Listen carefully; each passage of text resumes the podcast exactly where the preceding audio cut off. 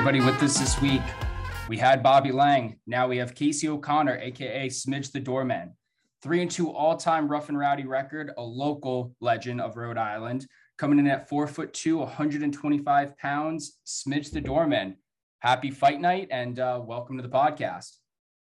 Thanks for having me. I'm actually 136 pounds now. They got that Oh, wrong. shit. He's up. He's up. It's bulking season. I am up. It's bulking. no, well, the end of bulking. Trying to look good for the summer now. Hey, whatever we can do to win the fight, those extra couple pounds matter. Especially when you're this small. Yeah, every pound matters, man. so, I mean, let's dive right right into it. I mean, who is Smidge the Doorman? Well, I am Smidge, which the nickname was given to me years ago at a bar because everybody had to have a stupid nickname. And one of my friends decided to call me Smidge because, well, I'm just a Smidge. and uh, I've been working at nightclubs now for eight years. So it was entitled to be Smidge the Doorman. Now it's Smidge the Manager, but I'm going to keep Smidge the Doorman going. But uh, yeah, I actually got signed up for Rough and Rowdy drunk at a bar. All my friends signed me up when it came to Providence. And I didn't know till the next day when Barstool was calling me asking me about fighting. So that's how I got involved with that.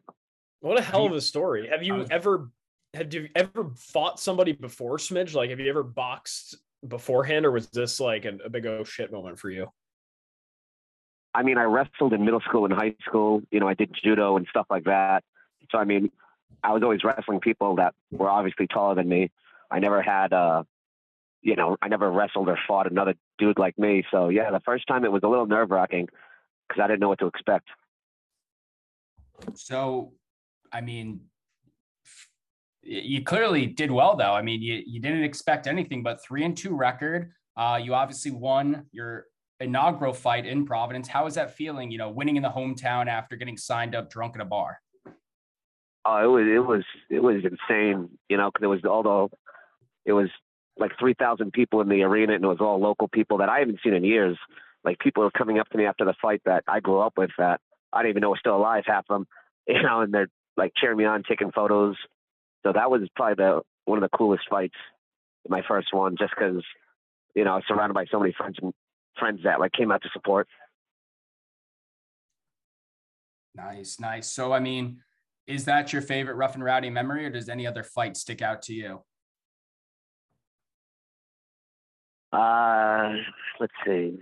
Well, the next one I went to, the Miami one, that one was pretty crazy because the uh, arena turned into a giant nightclub afterwards.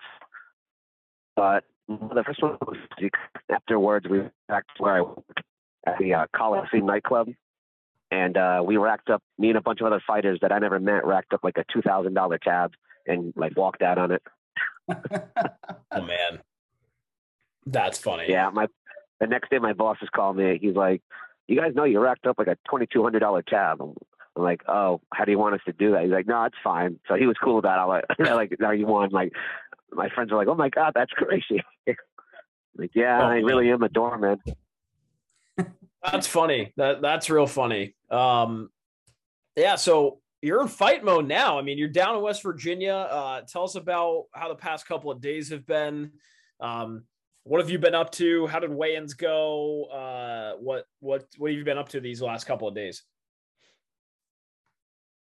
Well, even though it's my sixth fight, um, every time I find out I get a fight, you know, like a month or two in advance, I'm always, you know, I just I'm like, all right, I'm to be fighting. But it's not until like the week before, like last Sunday, I was like shaking, like, oh my god, the fight is this Friday. I have to pack. I got to go buy so much crap. I got to get ready to go.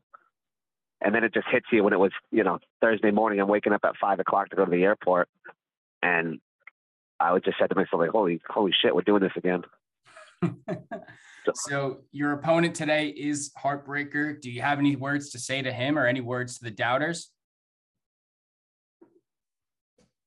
I mean, it was so it was kind of funny when I got off the airport. The uh, barstool had a shuttle for us to pick us all up because it's it's an hour drive from the airport to where we're fighting, and so the uh, the driver pulls up because I called him where I got off at, and he opens the door and there's the, and there's Heartbreaker, no way. and I, I just look at him. I'm like, really, guys? Like you couldn't time our flights like a little bit different. And of course, there's like one seat left in the bus, and I have to sit like right next to him, like behind him, kind of. So yeah, that was a fun hour ride. Did you guys like? Did you guys say anything to each other, or what? Was it just like a like a cordial, like "What's up, dude?" Like, or no, we we talked for like a half hour of the ride. You know, he was asking me questions about what to expect. I was giving him some advice, like you know how to prepare for the how to prepare for all this because it's a long day today. You know, I we have to be at the arena at 4:30, but we don't fight until you know nine o'clock at night. Yeah, damn. So was there? It, was it all civil, or were you, was there like a couple? Were you like talking shit to him, or was he talking shit to you? No, no, there was none of that.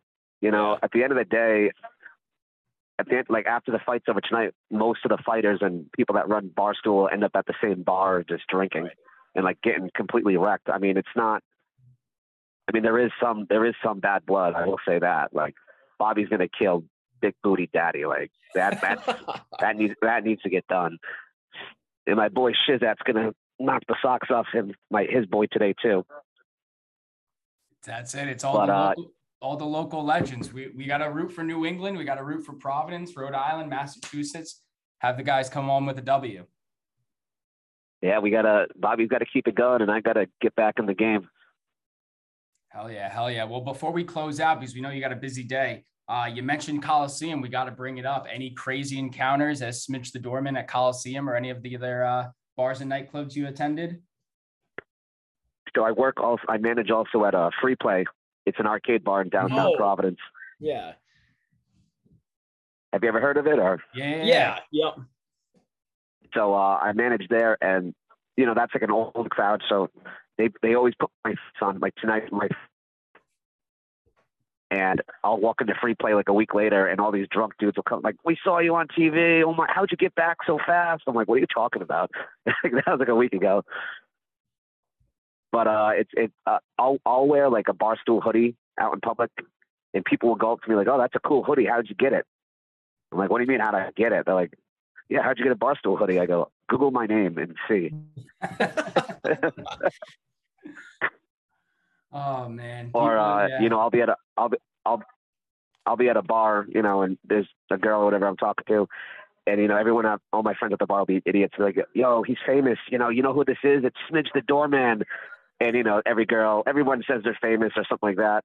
So uh, you know, she'll, she'll roll her eyes, and I go, yeah, just Google Smidge or YouTube Smidge, and then they'll do it, and then their face turns to like, "Oh my god, you got 20 million views on YouTube!" like, oh god.